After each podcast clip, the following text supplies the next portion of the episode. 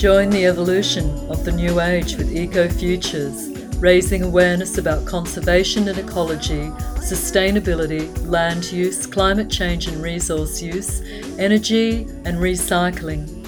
Let's contribute to future proofing planet Earth. Thanks for tuning in to Eco Futures Radio. My name is Jodie Sydney, and in conjunction with the Community Broadcasting Foundation and Byron Bay FM, We've put together an amazing series on modern slavery, food, and fashion fail.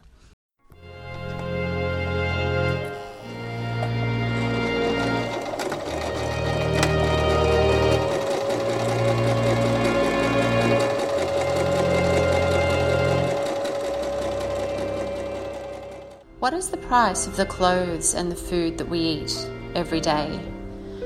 Do we consider the impact each garment or chocolate bar we consume, where it came from, and how did it get to be in the store for such a low price? And what is the cost of this environmentally, socially, and who is at the end of this chain? During our documentary series on modern slavery, food and fashion fail, reporters Michelle Michaels, Jodie Sydney delve deeper into the costs on people, all for the price of a cheap t shirt and a chocolate bar. We consider the introduction of modern slavery laws in Australia in 2019 and if these changes can improve the lives of those ill affected by workplace exploitation and slavery. In this series, we will hear responses from businesses, local and international organisations who are trying to make change for better conditions for those affected and a fairer and more sustainable supply chain.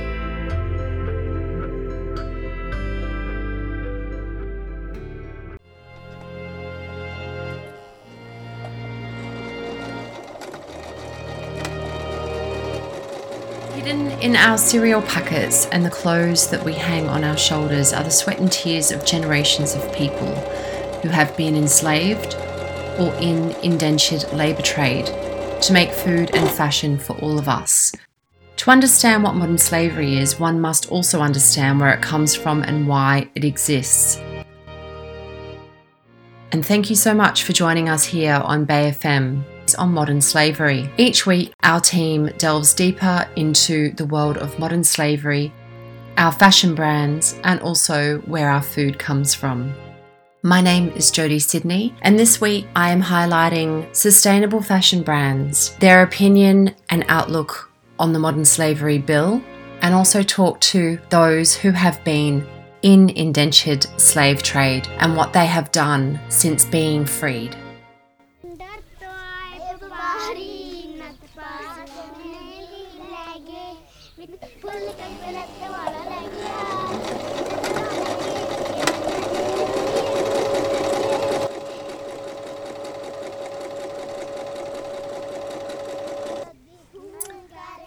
The 2016 The Future of Fashion Sustainability, the panel highlighted the following statistics.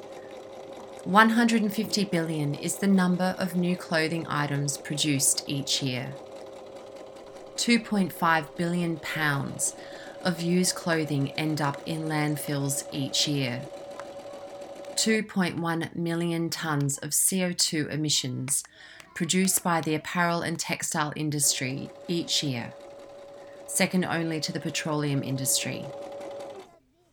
70 million to 100 million is the number of trees cut down each year to make cellulose fabrics, such as rayon and modal.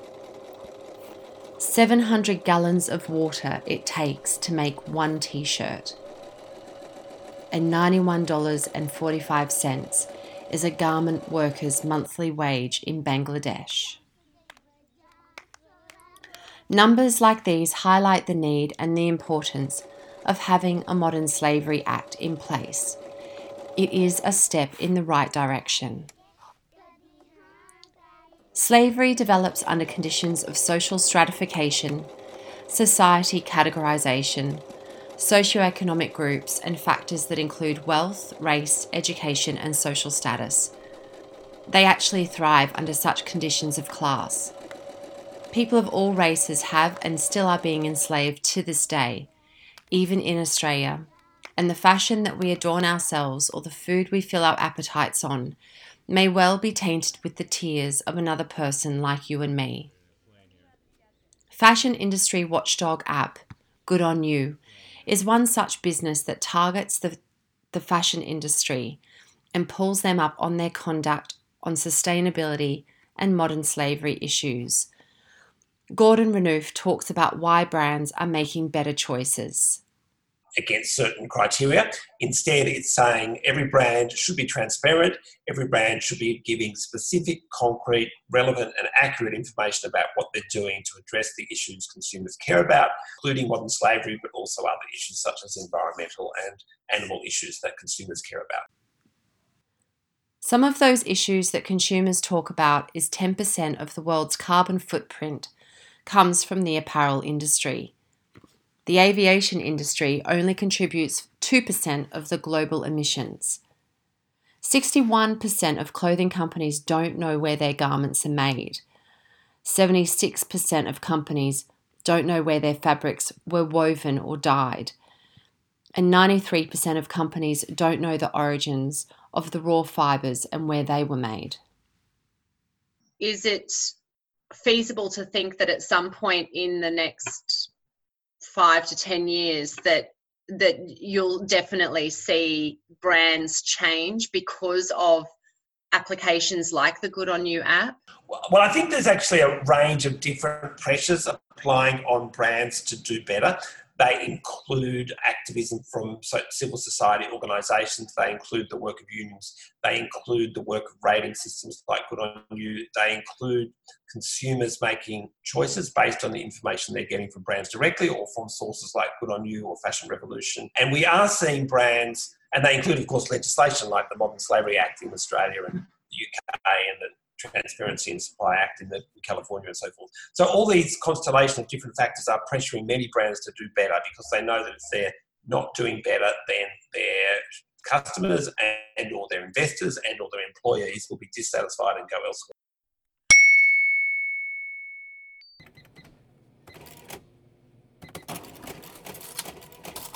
And dissatisfaction is described as lack of satisfaction. In the dictionary, it says widespread public dissatisfaction with incumbent politicians.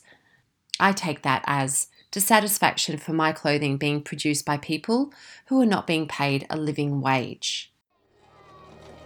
There are, there are a couple of living wage methodologies that have been widely endorsed called the Asia Floor Wage Alliance has proposed a definition, and there's another definition called Anker. And people like Oxfam and the Act on Living Wages Coalition, which is a global coalition of brands and unions, have adopted those definitions. They're, they've been done for some countries, not others. But essentially, the basic approach is to say how much does it, does it cost people in that country to meet the needs of a four person family, two adults and two children, with all the basics and 10% of their income available for discretionary expenses. So it's not by any means a comfortable existence, but it's one that they can that people can get by on. It's, as, as, and the proposal obviously so that's a minimum standard. The unfortunate thing is that in important supply countries like Bangladesh, Cambodia, and Vietnam, many, many, many factories where the basic wage is the minimum wage for the country, and that's well below a living wage. The national minimum wage in Australia is $19.49. In contrast to this, in Cambodia they get paid anywhere between 60 to $182 per month. Depends on where you look for the information. However, it's not about just highlighting the differences of what one person gets paid in Australia to what one person gets paid in Cambodia. It's a full and measured layered approach to manufacturing, to sustainable manufacturing businesses, and having transparency, showing the supply chains are in check, healthy.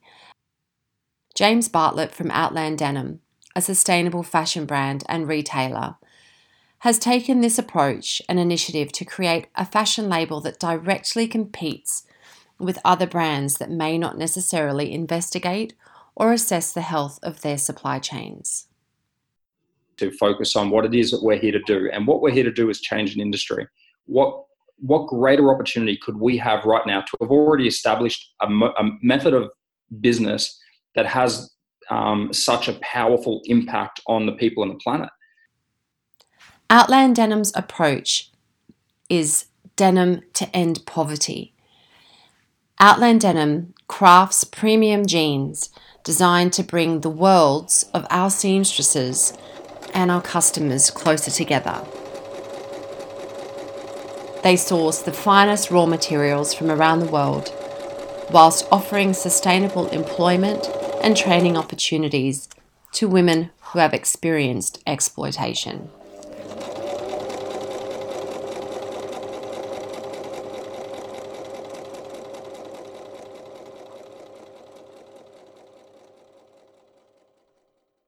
I saw a little girl in Thailand for sale, young teenage girl, and I was being shown around by a rescue agency what the reality of the issue was. You know, I I still picture her and I still feel emotion. I say this every time I say it. I've, I've told this literally thousands of times, this story, and I can't tell it without feeling the emotion of seeing that little girl's face. Um, it was like a life changing moment when you see something like that. Just go, shit, like, man, we we can't let this happen. You know, and research is very clear that it's it's an economic problem and so we can't just solve it by rescuing one girl at a time. Like we got to solve this by thinking bigger and you know generating um, exposure to the issue, but but generating real solutions. You know, the problem is it's not easy for anyone to be a part of the solution, and so I guess our goal would be how do we create an easy way for you and I to be part of the solution. And to be a part of the solution is part of a social awakening. By understanding mass consumption and the options we have today being global citizens. And we have a responsibility when we consume popular items, cheaper versions of what they were 20 years ago, we are contributing to the destruction of people and the planet. The implementation of the Modern Slavery Bill and Act in Australia is super important in today's capitalist consumer societies it is about large companies or organizations to self regulate, to monitor and audit their businesses, and to self report. In Australia, you have to self report on your modern slavery if your turnover is more than $100 million or more. And in New South Wales, the legislation is set to $50 million or more. Potential issues are there for consumers with brands uh, if they're not turning over a hundred million dollars per year is then they're not uh, com- they don't actually have to report on that.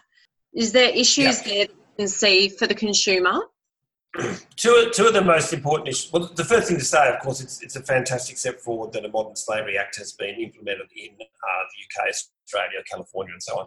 And putting that on the agenda of major companies, companies that have a turnover over $100 million, to require them to report on what they are doing to address modern slavery is a great step forward. There are a couple of limitations. One, obviously, is it doesn't apply to smaller companies, and which is why the New South Wales Act, which does apply to companies with turnover over 50 million, which would be a, something that should be supported. The thing is the, the level of detail and the quality of Modern Slavery Act reports. We've seen that I think we have seen that when it first came in in the UK, that some brands would give reports i.e., they would comply with the law which requires you to report, but they would, the reports wouldn't say very much.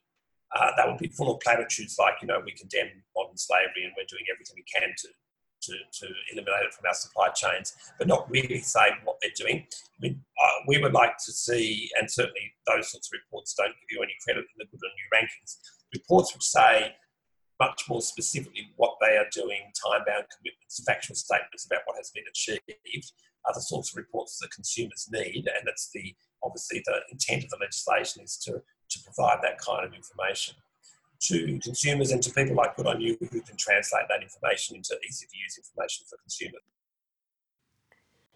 The Act does leave it open slightly, especially when it comes to the production that falls under these thresholds. However, having an app like the Good On You app takes the guesswork out of it for the consumer. It simplifies accessing the information.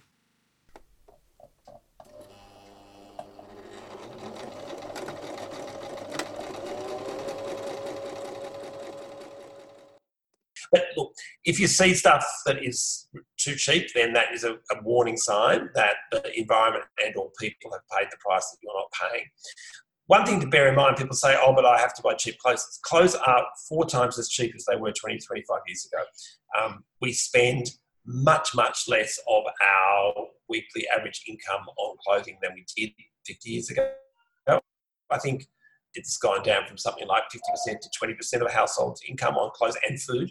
Um, and as I said, um, the price of clothes has stayed the same whilst our um, wages and incomes have increased um, three or fourfold over 20, 25 years.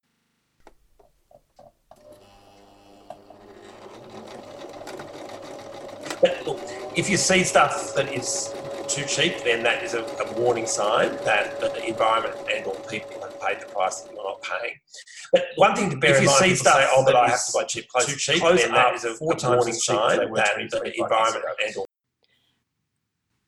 According to Statista, it has ranked the top spending countries per capita. And guess what? Australia is number one. Australians fork out a whopping $1,430 per person per year on apparel. Australia is still one of the largest markets for foreign bricks and mortar stores like Topshop, Zara and H&M. But there are different competitors on the market which are shaking things up. And just like the Outland Denim story, there's a more grassroots competitor in the Australian fashion industry Social Outfit. CEO Camilla Schippa speaks of the importance of the changes necessary to eliminate modern slavery.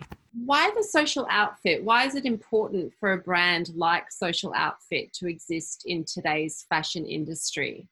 Well, the fashion industry isn't exactly known for how good it, it is to its workers and, and to the environment. Actually, it's probably one of the most exploitative industries out there. Interestingly, the social outfit didn't start because we wanted to do fashion. The social outfit started because we wanted to help solve a problem. And the problem was this refugee, and in particular, refugee women in Australia face the highest barriers to employment we have only about 20% of female humanitarian migrants in Australia engaged in the workforce, and we wanted to do something about it. So you have this group of people who have gone through all kinds of challenges. A very few lucky ones arrive to Australia, and their ability to integrate and settle and, and, and, and really thrive in the country is limited by the fact that they can't get a job.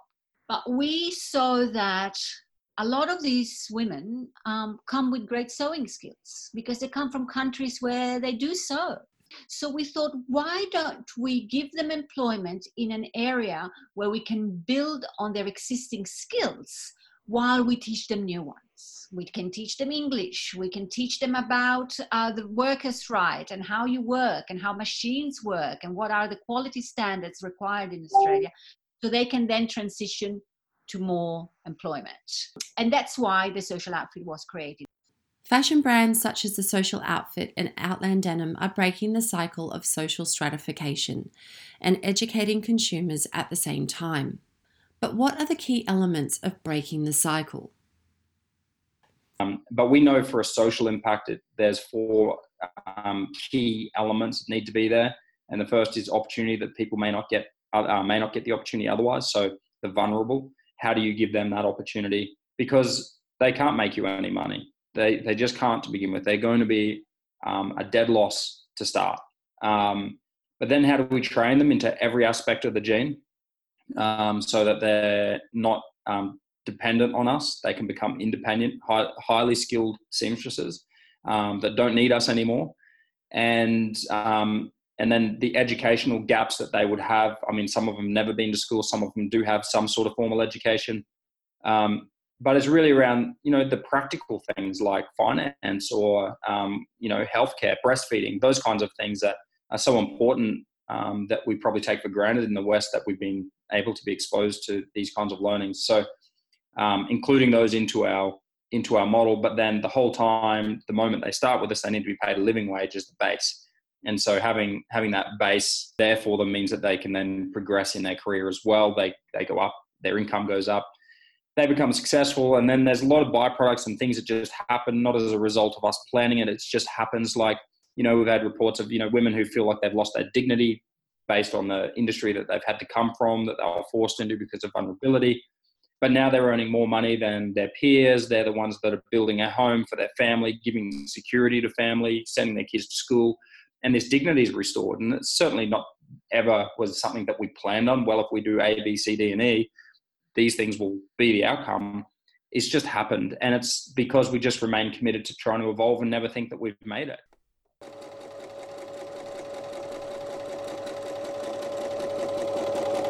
at the moment it's a small enterprise. It started with one sewer.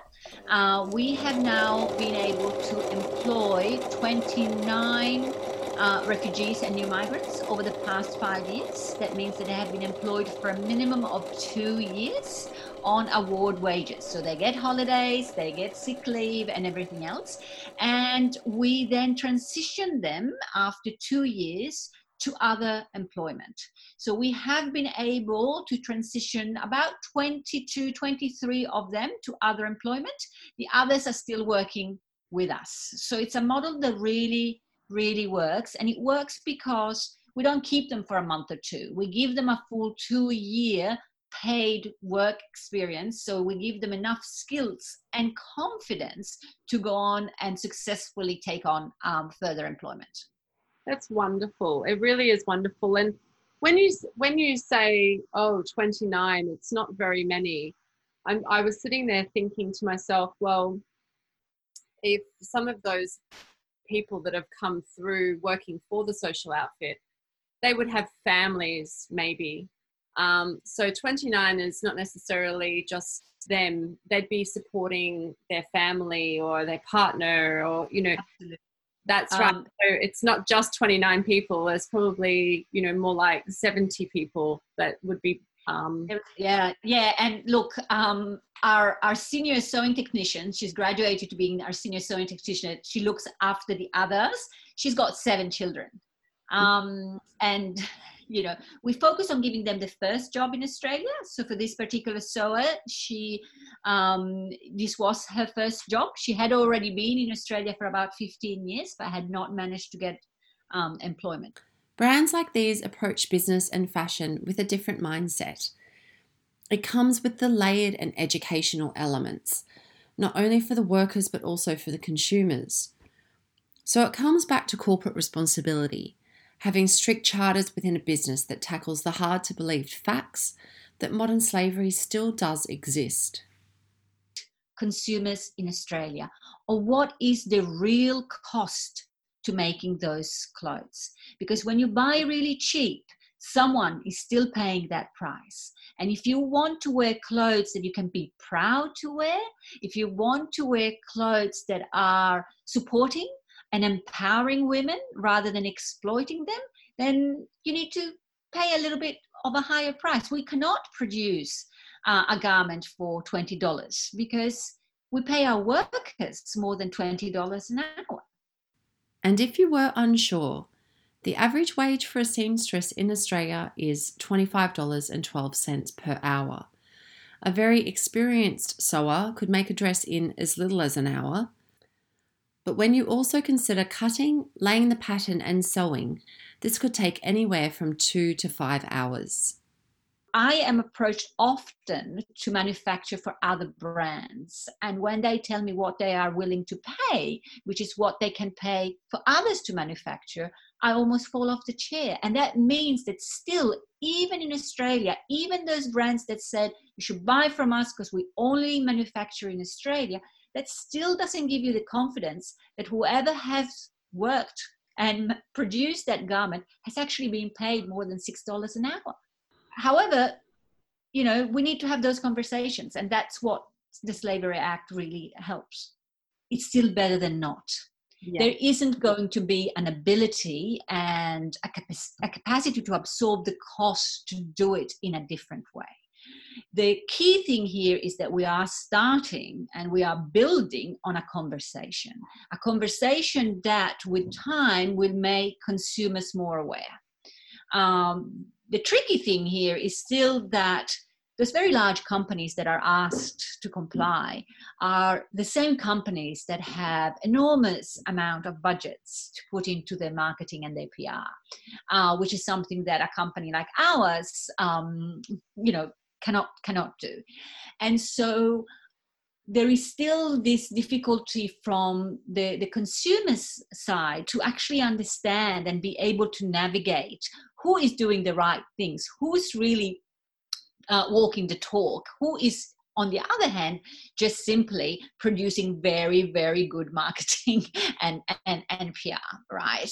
Um, and that's where it comes back to what i think for example is so important for the social outfit to have a little store. Because when customers come in i explain to them what having say for example ethical clothing australia accreditation means and how hard it is, even for a social enterprise like ours, to actually get that accreditation. And the fact that we have it should give them the confidence. Now, most customers don't even know about what Ethical Clothing Australia, you know, they just see, oh, but the label says that this is really made for good. And we're like, how do you know that? And how do we expect, you know, um, consumers to be able to navigate through that?